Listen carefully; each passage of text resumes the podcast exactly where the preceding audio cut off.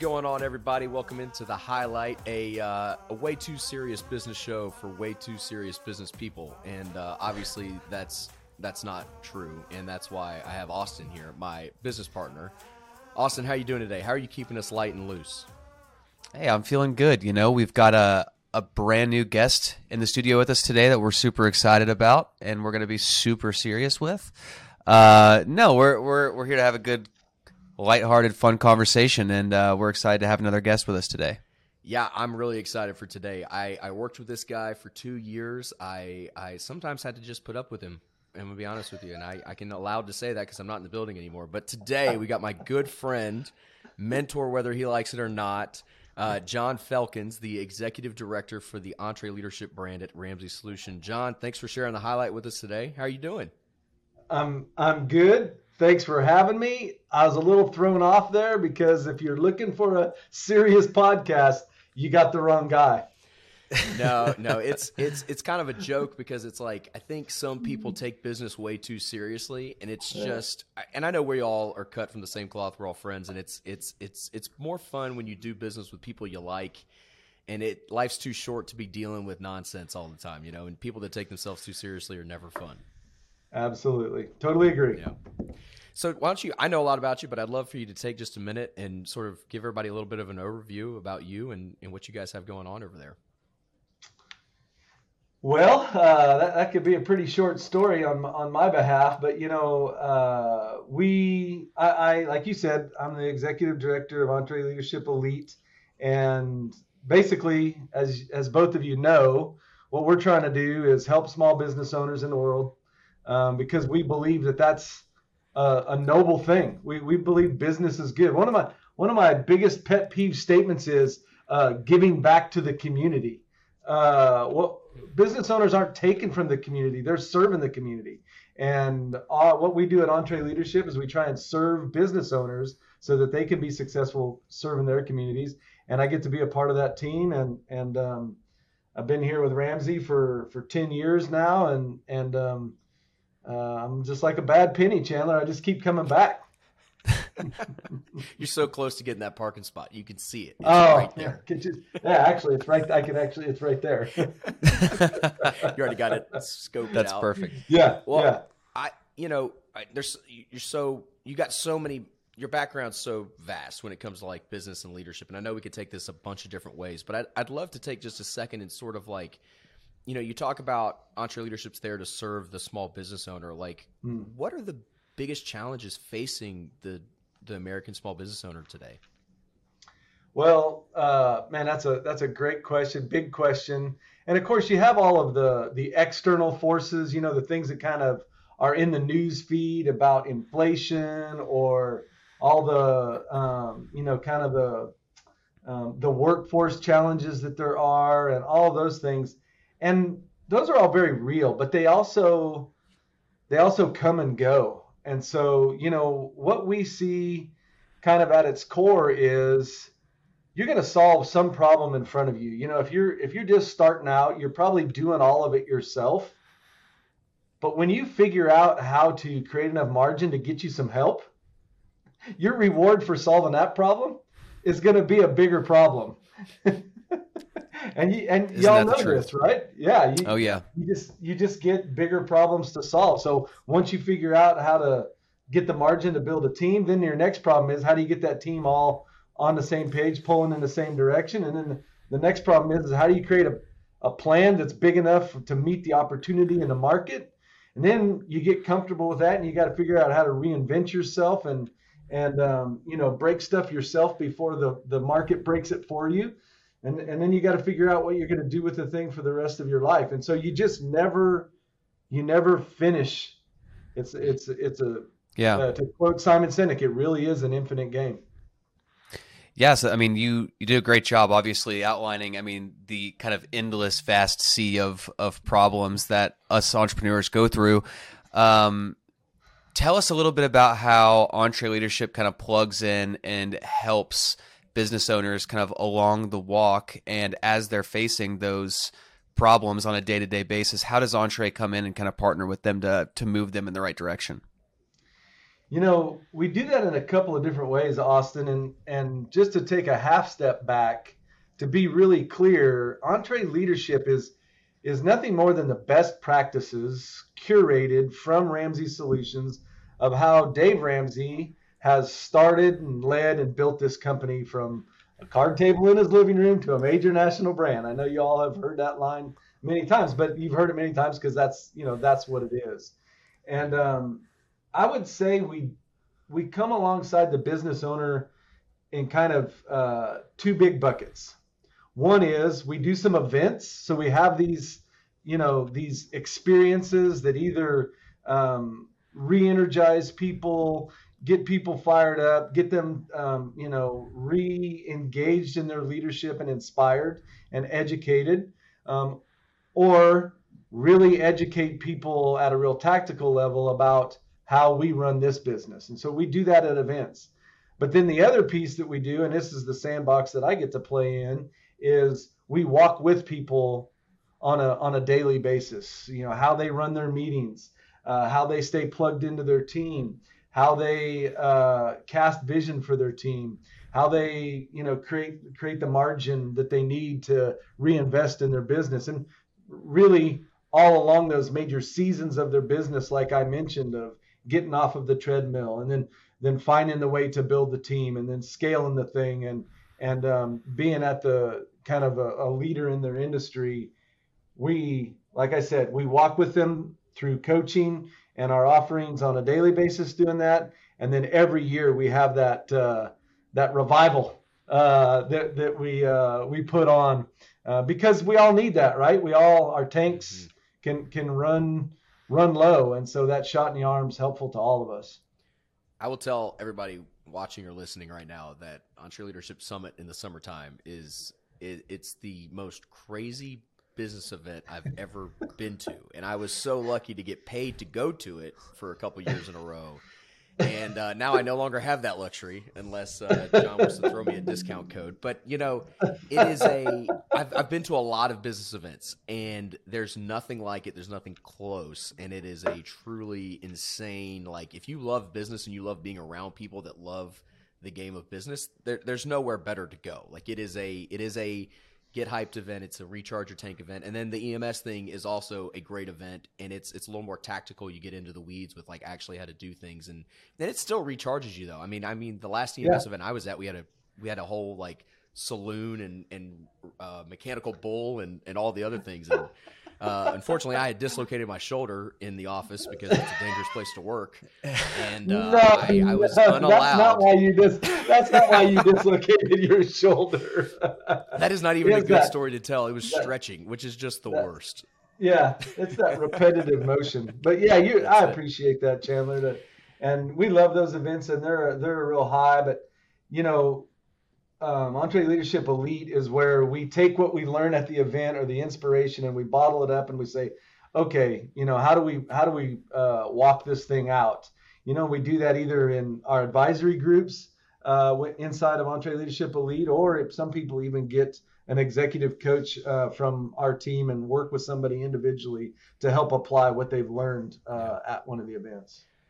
So I've got a question. You, have mentioned talking about people that go from sort of the they do the everything stuff, and you know Austin and I are just now finally after we've been in business a little over a year now, so just now getting to the stage where we've got the contractors and we put cash in the bank, and and I've I've I've had I've had Felkins in the back of my head saying all the things, and I'm trying to listen and uh, we've we've just started the process of delegating to contractors and whatnot, and and starting to build the team. And I'd love for you to take a second and sort of give those early stage small business owners that are maybe getting their first, let's call it five to ten people on the team. Like, what do you think the best practices are for actually getting people on the same page and, and making sure we're all rowing in the same direction?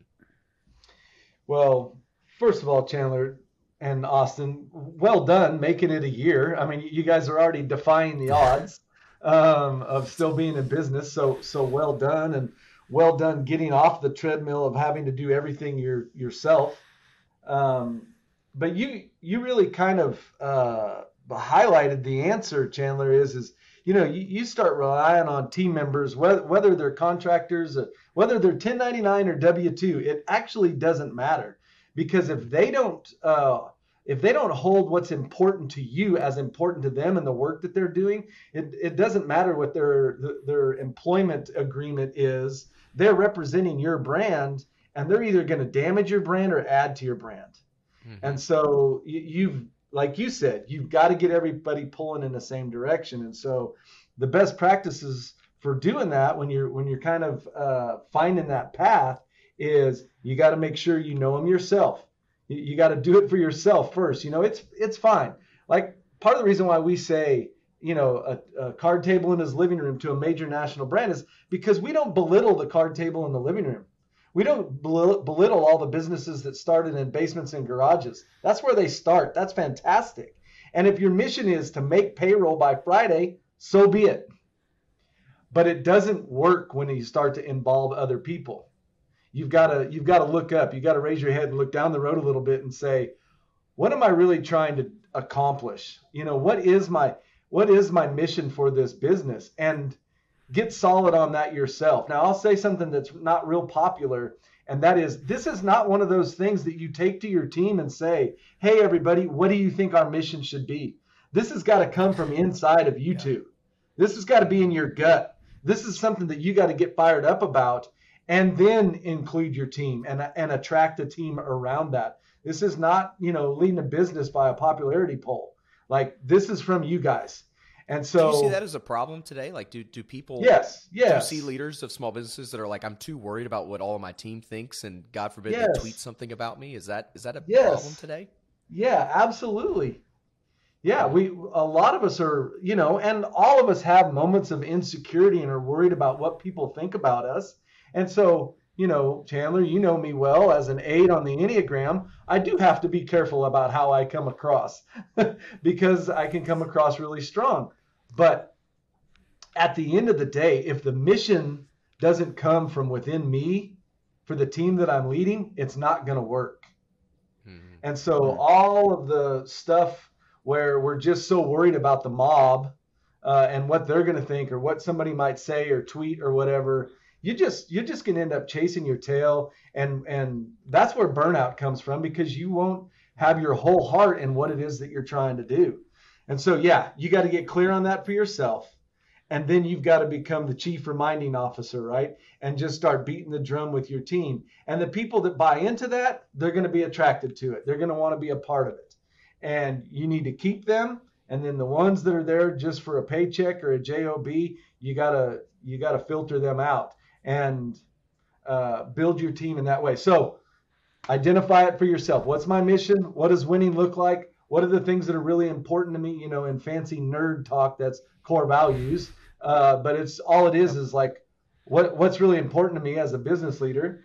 Articulate those things, say them over and over again to your team, and uh, that's how you get everybody on the same page. Jim Collins said. Uh, uh an inspirational, innovative, world class business is 1% inspiration and 99% alignment.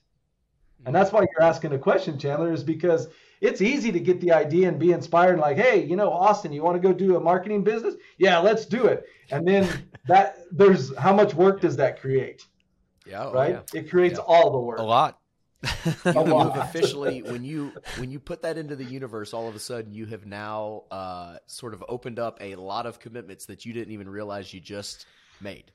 And that's right. uh, it is it is a uh, it's a dangerous game to play because then all of a sudden if you you start the wrong thing and it's not coming from the right place internally i do think you end up burnt out. And i have seen i mean what do the sba stats say? Like I mean, some crazy number of businesses close in the first five years, and it's either because right. of of I think a lot of it ends up being cash flow issues, but I think cash flow issues a lot of times end up pointing back to we just don't want to be doing what we're doing at the end. It's just like I'm just yeah. desperately spending money that I know I shouldn't be spending in a lot of different areas, trying to get this thing off my back. Yeah, yeah. And so many folks, this is why I love what you guys do, is because so many folks think, well, I'm a I'm an IT specialist. I'm a I'm a plumber. I'm a, a business coach, whatever it is, and they want to go into business and they think I'm good at that thing, that trade, whatever it is. And so I'm going to go into business. What they don't realize is that's the easy part.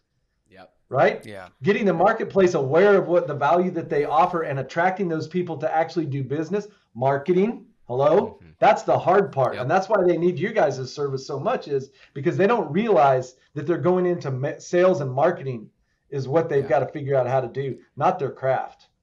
Yeah, can you talk about that for a minute? Because I know a lot of people out there are really good at their thing, and they don't understand that the minute you start a business, I mean, really, you're no long the thing no longer really matters because pretty quickly that's the first thing you should be outsourcing to somebody else so that you can go develop the skills of a business owner. Can can you talk about why people don't make that transition fast enough? Is it because they just don't know they should, or is it a is it a they don't want to? What what is that?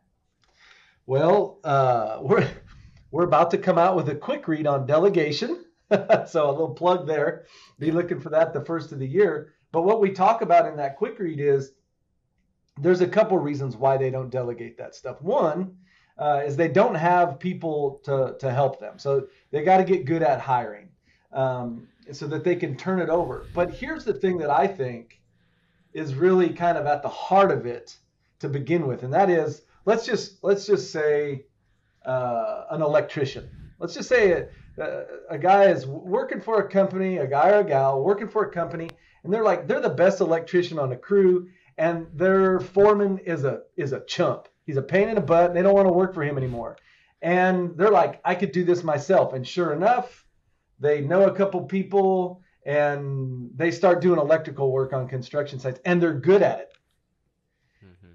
and they get busy and then they realize i want to i want to grow this bigger but they only know themselves as an electrician they don't know themselves as an entrepreneur what i mean is is their identity is as an electrician and they have to shift their identity from i'm an electrician to i'm an entrepreneur and that's hard.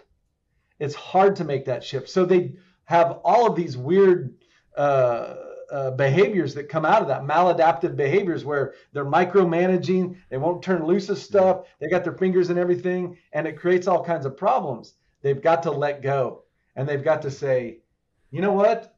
I want to be a businessman. I want to be an entrepreneur i need to go get with chandler and austin and figure out marketing and bring dollars and customers in the door and get some help doing electrical work but my job is to grow this business, not just do electrical work. It's a tough shift for people.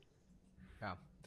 What about when you're delegating and then all of a sudden, is there a fear of that person dropping the ball and failing? Because as we know, they're gonna like something is going to happen that would not have happened had you been doing it, and that's almost the price you got to pay when you're delegating and hiring people for the first time. It it is, but you're touching on something. Uh, you know, the nerdy term for this is the fundamental attribution error, and what that is is it's when I screw up, I will blame that on external uh, circumstances, and when Chandler screws up, I blame it on his character. So, so let me give you an example. If I'm late to work, it's because there's bad traffic. If Chandler's late to work and he's on my team, it's because he's a lazy slug. We all do this. Well, that might be right? true. no, it's not true. I know Chandler. Uh, and I'm making, you know, I'm overstating it, but we all do that. We look at that person and we say, you know, I'm, I I don't want to delegate to them because they're going to screw it up. The fact of the matter is, we are thinking of ourselves on the best day we ever had, and them on the worst day that they ever had because we screwed stuff up too. Uh, Yep. If you're doing something, you're going to screw stuff up. But how to delegate to that person to show them how to to take the time because delegation well well done takes time. You got to slow down to speed up. So you got to slow down enough to invest the time. Watch me do this, Chandler. Okay. What questions do you have? Okay. You try it, Chandler. Okay. I'm going to watch you do it. And I'm going to be right there next to you. And then I'm going to take a step back and a step back and a step back so that you, I let the rope out slowly and you have confidence and I have confidence that you're doing it right. But that's not how we delegate. We get overwhelmed and we're like, oh, I don't have time for this task. Chandler, do it, figure it out. then it doesn't go well. And I'm like, Chandler, why didn't you do that right? It's my fault. It's my fault as a leader. Yeah. I feel like you're giving Austin That's way great. too many ideas here about, hey Chandler, this is not going well. What is That's what's right. broken, and why is it your fault?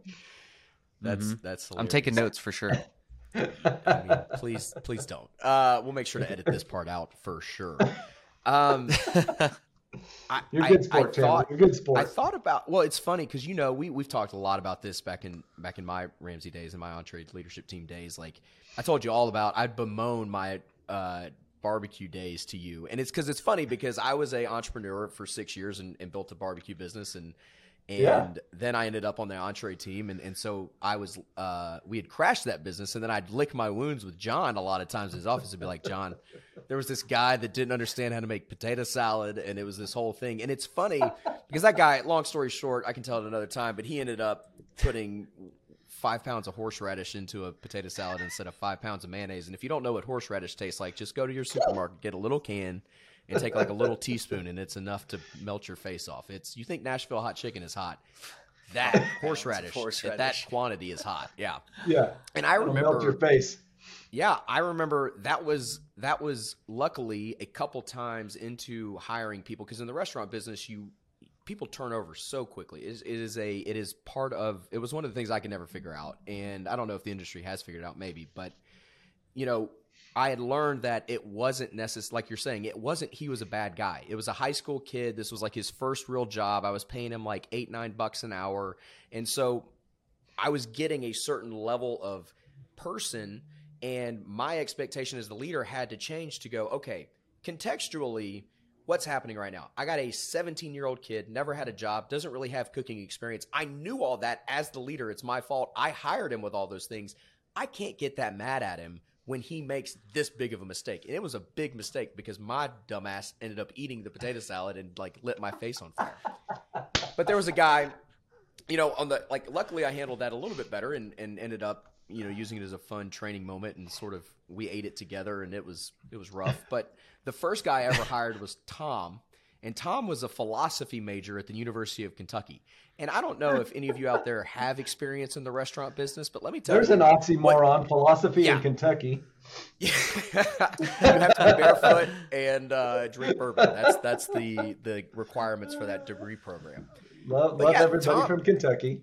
That's it. So Tom Tom was a good guy, but he was so slow and so philosophical about everything. And in restaurants, you got to move quickly. And I was a terrible leader because he was literally the first non-family member employee we had ever hired.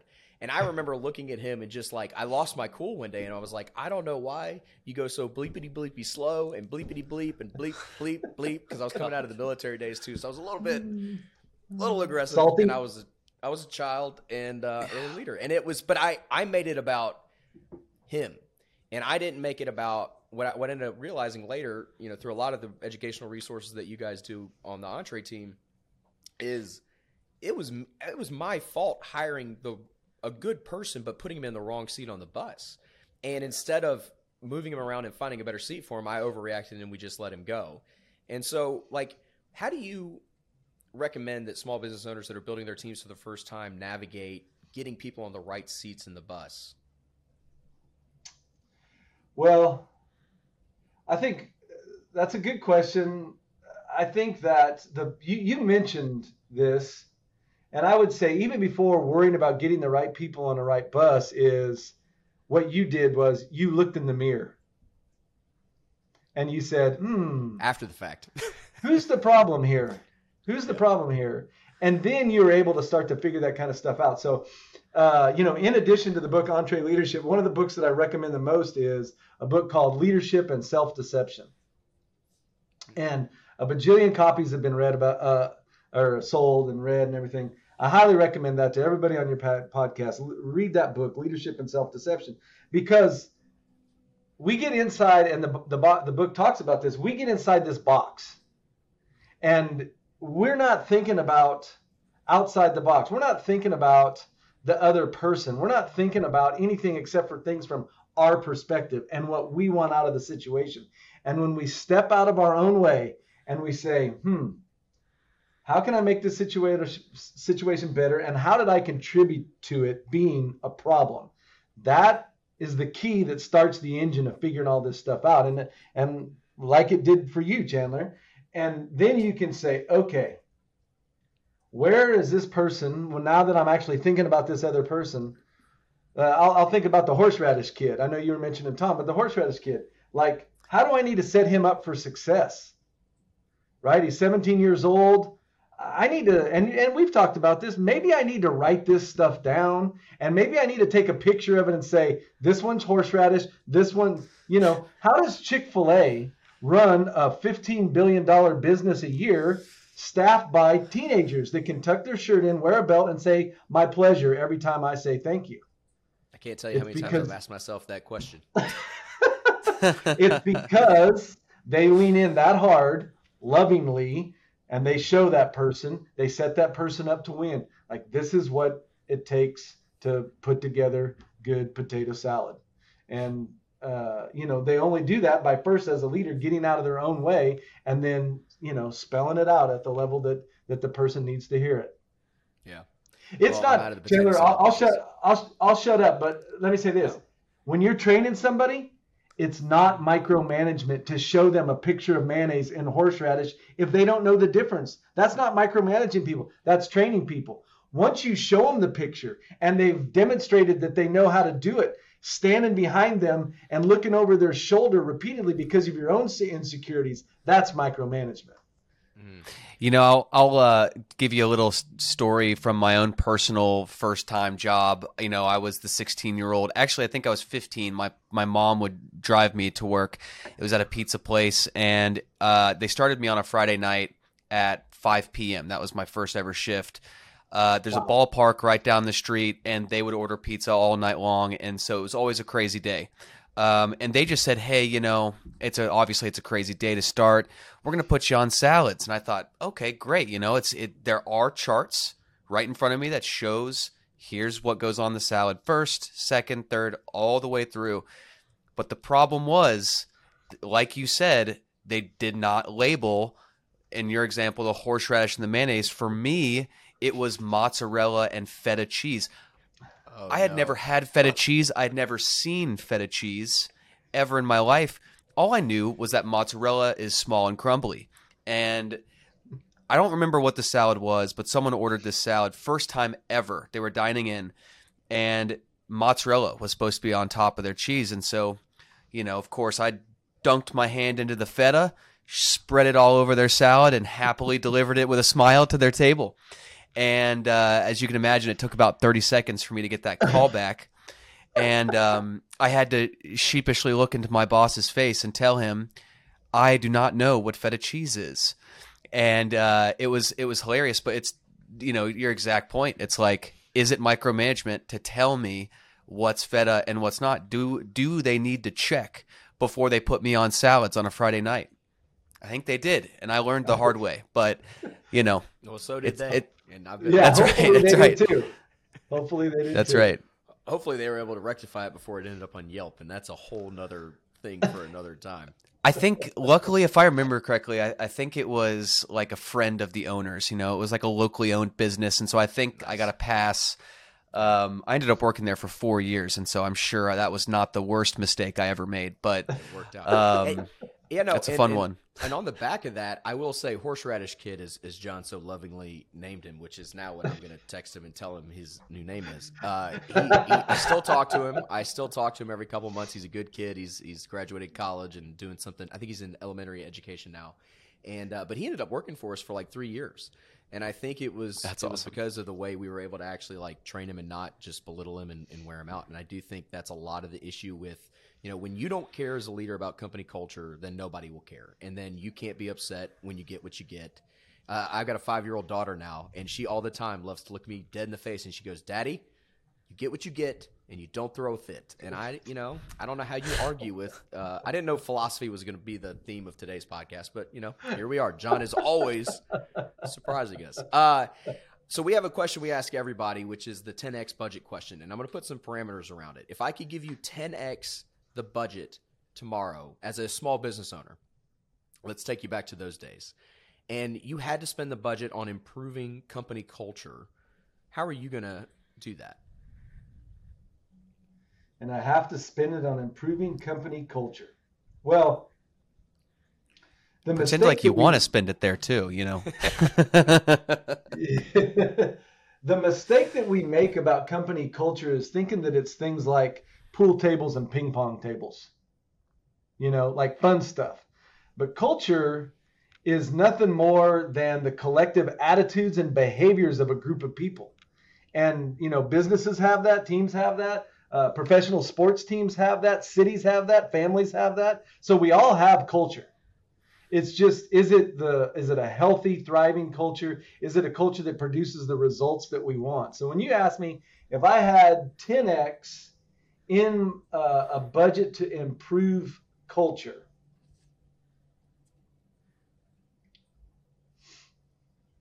man, that's a super good question because what improves culture is better identifying and communicating what our what our values and beliefs are. So hmm. like this seems like a cop out answer and I'm willing for you guys to push back on me, but it's but culture is not something you can buy. Culture is not something that that you can um it's a good answer. Uh, just go, you know, get somewhere. Now, you both know we spend an insane amount of money on uh, Battle of the Bands and our Christmas party. And so I'm not against that stuff. I love that stuff. The spelling bee. Um, you all know that, you know, I, I uh, will bring my elk bugle to the spelling bee and um, um, about getting murdered by all my teammates blowing that thing. Um, so, yeah, I would do that. I, I, would upgrade the meals at those events and I would, uh, you know, invite more people and throw bigger parties if I just had the money. But I but I'm careful to not uh, say that that buys results. Mm. Um, it yeah. doesn't. Um, yeah. And and you know you know I, I, could spend that money taking care of people. Uh, you know, one of the things I'll tell you, and I'm I'm I mean I have meant to put this on LinkedIn, and I'm going to. I've had several people uh, because we were talking about that, and I don't I don't mind sharing this. But I, I just had to go uh, to the hospital and uh, for my heart, and I was off work for a couple weeks, and I've been back a couple weeks now. And I had a lot of people ask me at the hospital and friends in my neighborhood, well, how long do you how long do you have? How long can you take off work? And honestly, I look at them with a blank face. I'm like, I, I don't know. That's not an issue. I have as long as I need. You know, and and um, Dave and the board and everybody here has reiterated that, even though I'm the one that has taught a lot of people that on behalf of the company. They're like, why are you back in the office? You know, like stay home. You don't have to be here. And so it takes margin to do that. It takes money to do that at the end. I mean, that's reality, you know, and we, and you both know we've done things like some kid of a team member gets sick. We'll put them on a jet and fly them to wherever they need to be. And so, yeah, if you gave me that money, I'd figure out how to spend it. But I would not be fooled into thinking that's how you create culture. Mm. It's a great I answer. love the line, culture can't be bought. I mean, because money is easy. I mean, it is. Yeah. It, it, now cash flow is a big reason why a lot of businesses close in the first five years. We know that, and so if yep. you're a new business owner and you're in that first five year window, I understand what we're saying sounds crazy. But at some point, if you make it through that window, you will have plenty of cash to spend on stuff, and that is yeah. that becomes very quickly the easy thing to do. Yes, um, but I, I you know, Chandler, you you know, if I don't have the money, I could still go smoke a pork shoulder in my backyard and take it over to your house, to, you know, tonight and say, man, I'm so sorry for what you're going through. I just wanted to give y'all, you know, a night off from yeah. cooking dinner. Yeah. And and of course now I would be super insecure about you judging my barbecue. Uh, but you know, for the normal person. well, and I, I think I think it's an effort. It's an effort answer. This is effort yeah. requires no additional resourcing. It it takes zero money to take a pen you already have and to get a piece of paper and to write a thank you note. And that is yeah. what you're talking about. Culture starts from the top down, and it is a culture is a core value, and you can use whatever fancy word in the core value you want, but it's real. It doesn't matter. It's just a word on a paper until you actually start putting your actions where your words are. It's it's pointless. And for anybody out there, I think there's some leaders that think maybe their team or they probably would call them employees are just stupid and they just think that they'll just buy into the the pool tables and they'll they'll buy into the money and they'll buy into the into the words on the wall and those fancy like motivational posters with like teamwork and dream work and all that stuff. But Yeah. at the end of the day, you may be able to fool some people for some short amount of time, but the people you want to be on your team long term will figure it out. And then Yeah. they will leave because they are A players, and A players never have an issue finding a home, ever. Yep. And Yeah, That's true. you you you have to. The one thing I learned in all of my six years of running the restaurant that I should have, I wish I would have learned faster was that the single differentiator between the companies that make it and the ones that don't are really the people on the team and Yeah. how well you can take care of them, challenge them, compensate them, and do all the things, and then actually do it consistently. It's not just a one week proposal and we saw this fancy keynote, and now all of a sudden I heard this podcast, and now I'm all in on culture, baby. It's like no, it's got to be a consistent thing over and over again. The last last question, and it, this just came up, was if if you have somebody out there that maybe looks in the mirror and goes, okay, my culture is broken internally, and, and I'm willing to Mhm. admit that me as the leader, I'm the reason why. hmm What do you tell them to do to walk that back? Yeah, that's a super good question. We run into that a lot because people, you know, when they come uh, and they they get uh, aware of what we teach in EntreLeadership, a lot of them have that realization.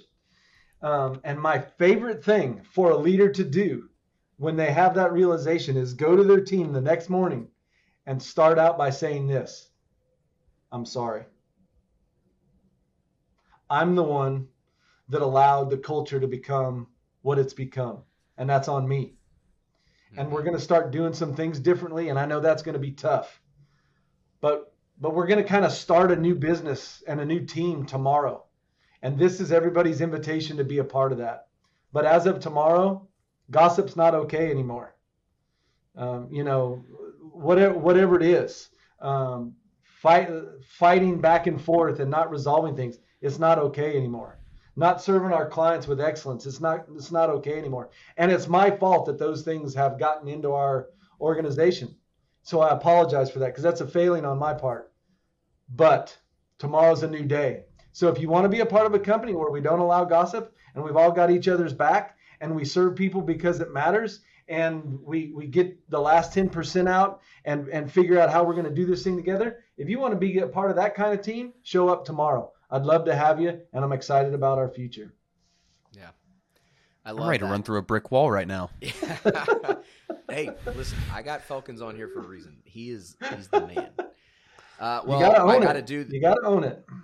Yeah, I, I love that. And I, I got to put this out there as somebody that does now own it with a business partner. If you want us at High Beam Marketing to be able to develop a great company culture, we need your money. And so we need your business. And so now I'm going to do an ad read. And the ad read is this Look, if you're a small business owner and you're doing what John's telling you to do, you're ready to delegate, you're ready to, to elevate yourself as a business owner, and you, you're, you're tired of going on LinkedIn and, and asking your network for references and that fails, and you're tired of going to Upwork, and all of a sudden it's like, who the, who, like, who are these people? Where do they live? I don't know them. Uh, and if you're also scared of spending way too much money, because guess what? Marketing firms love to charge a lot of money and just take it, and then we'll just say, "Hey, you had some impressions. Good luck with revenue." And uh, you know that those three reasons right there are why Austin and I started Beam Marketing because for a lot of companies out there, for a lot of small business owners, they're not quite ready to bring that full time person on to handle all their marketing. And marketing is such a wide array of specialities that you need a full team to really do it well. And so High Beam comes in, we're your part time marketing agency or part time marketing team, really. We're on the team. We believe in your core values and culture because guess what, John? We don't work with people that we hate because life's too short. And I, I just I don't I don't share barbecue with people that aren't good people. That's just a general rule in life. I think that's that's the best way to live. So if uh, I've had if some of your barbecue sauce, so yeah, yep. I, I, you have the recipe now. It so is you good can open sauce. up your own Laws Barbecue It is. Company. uh, as long as it's not the reason you had art issues, we're good. We're, we're still good. it's not. well, if if you on the back of a very weird joke, if you want to find out more, go to highbeammarketing.com, fill out the contact form. We'll schedule a discovery call, learn more about your business, and see how we can help you. All right. We paid the bills. We can now invest more money in culture. John's happy. I'm happy. Austin's happy. All right, Austin. I'm. You know, you you were you were digging in. You're you talking to me about it's the hunting season. I don't care. You're all in on it, and you you wanted to talk Well, to Felkins about something. So, floor is yours. Yeah, well, you know, Felkins, uh, you probably don't know this, but I am a uh, five-year unsuccessful deer hunting veteran. I've been I've been in the woods since 2018, watching deer pass, um, and I, I'm looking for the buck. Last year, I found one, but he was running, and I missed my shot. So, what I would love to hear from you today, and real quick, you know, it doesn't have to be a long drawn out thing, but I would love for you to share. I know you're a big hunter. We're coming into the season. I would love for you to share a quick hunting tale that you lead with with your hunting buddies. You know, what's the one that really, you know, tells everyone what you're about in the woods? I want to hear uh, your best story. Well, first of all, uh, I have had some success deer hunting in my life uh, and other types of hunting, but I'm right there with you because I've been elk hunting uh, for years now and have not shot an elk. Um, and so I know what that's like. Keep Um, on going, man. just keep, yeah, just uh, never never quit. But uh, what is my my story about? Shoot, I don't know. There's so many so many good stories. Uh, yeah, I was. Uh, I thought you were going to ask me for advice, like you know, what should I do? And That's easy, maybe John. This, maybe this is my story, but shoot the first legal deer that walks by you. Oh, he Oh won't man, do it. that's You- that's a good one. Tell him, that's a tell good him one. why you won't Well, do it. You need to. Why Well- won't you do that? Well, I This will do great. it. I will do it. He won't. Here's the He thing. won't. I started this in 2018, and I was I was being led by you know a cl- very close family friend of mine. He has a big property. You know, he's been kind of uh, tending to these deer for you know forever. And my first time ever in the stand, six deer and a little herd walked by, but it's two moms and a bunch of babies. You know, and Yeah. uh, I know this guy, and I, you know, I just don't want to be the guy that shoots Bambi's mom, you know, right off the bat. Uh, I don't want that to be my first day on the job, and so, uh, you know, I, I only get a couple times a year to go out, maybe, but um, since that day, I've told myself, you know, I've let six walk. Um, what if that seventh one's the buck? You know, what if that's the big boy that we're gonna tell our friends about? So, uh, yeah, I guess for the last three, four years, I've been waiting. And last year, John, we had a we had a baby right before deer season, and so I got one chance to go Ah. into the woods. I got Yeah. one chance last year, and I was in the tree uh, early in the morning and waited about three four hours, and sure enough, here come two or three doe walking out of the woods right in front of me, right in front of me, John, and I'm like, this could be it. This could be the one that you're talking about. But the way they were moving, I thought there's got to be something following, and and I did wait, and there was a, a really nice looking six pointer that followed him right out of the woods, but he was hustling, and as Yeah. you know, I was I was no experience to this, uh, Yeah. up you know up in the tree alone, and I thought I'm gonna wait for him to stop. He didn't stop. And so I eventually realized I've got one chance to just at least shoot the gun, right? And uh, so I did, and I missed. And we we acted like maybe we hit it. You know, we had the dogs out sniffing around. We knew we, we didn't hit it, but but we pretended and we played the game. And uh, well, you know what? We'll be out there. Uh, we'll be out there again this season. So Well, it's all about perseverance, right? Yep, you got to keep going, and uh, yeah. What state are you hunting in? Tennessee. You do realize that like we're massively overpopulated. Our deer herd is massively overpopulated. I know. Shooting You a can, doe is you can not a legally good shoot a story. deer. You can shoot a doe every single day of the season. Like I know you can. virtually no limit. Well, the problem is, is you know, I've only had one day a year, and it's like, what if I blow the? You know, it's just kind of a weird He thing. wants but the fancy but this story, year, John. It's, it's This year I'm he's coming got it for it. tied up in his identity. It's, he wants the So, fancy yeah. story, and now he's Yeah. got five years sunk into it. He's definitely not doing it. So. Well, my best advice to you is you need to spend the remainder of the year taking care, taking such good care of your wife and your family and your home that you earn the right to go a half a dozen times when it's season. I love that advice. That's the Company best advice ever. comes home. I love it. well, John, thank you so much for coming on the show, man. We'll make sure to link up Thanks. EntreLeadership and all their good stuff. We, we love what you guys are doing. We're still big fran- fans and friends of the organization. So I hope this goes without saying, but if you ever need anything, please reach out, let us know. Uh, we appreciate all you guys watching and listening and doing all the things. We will see you next week. Thank you.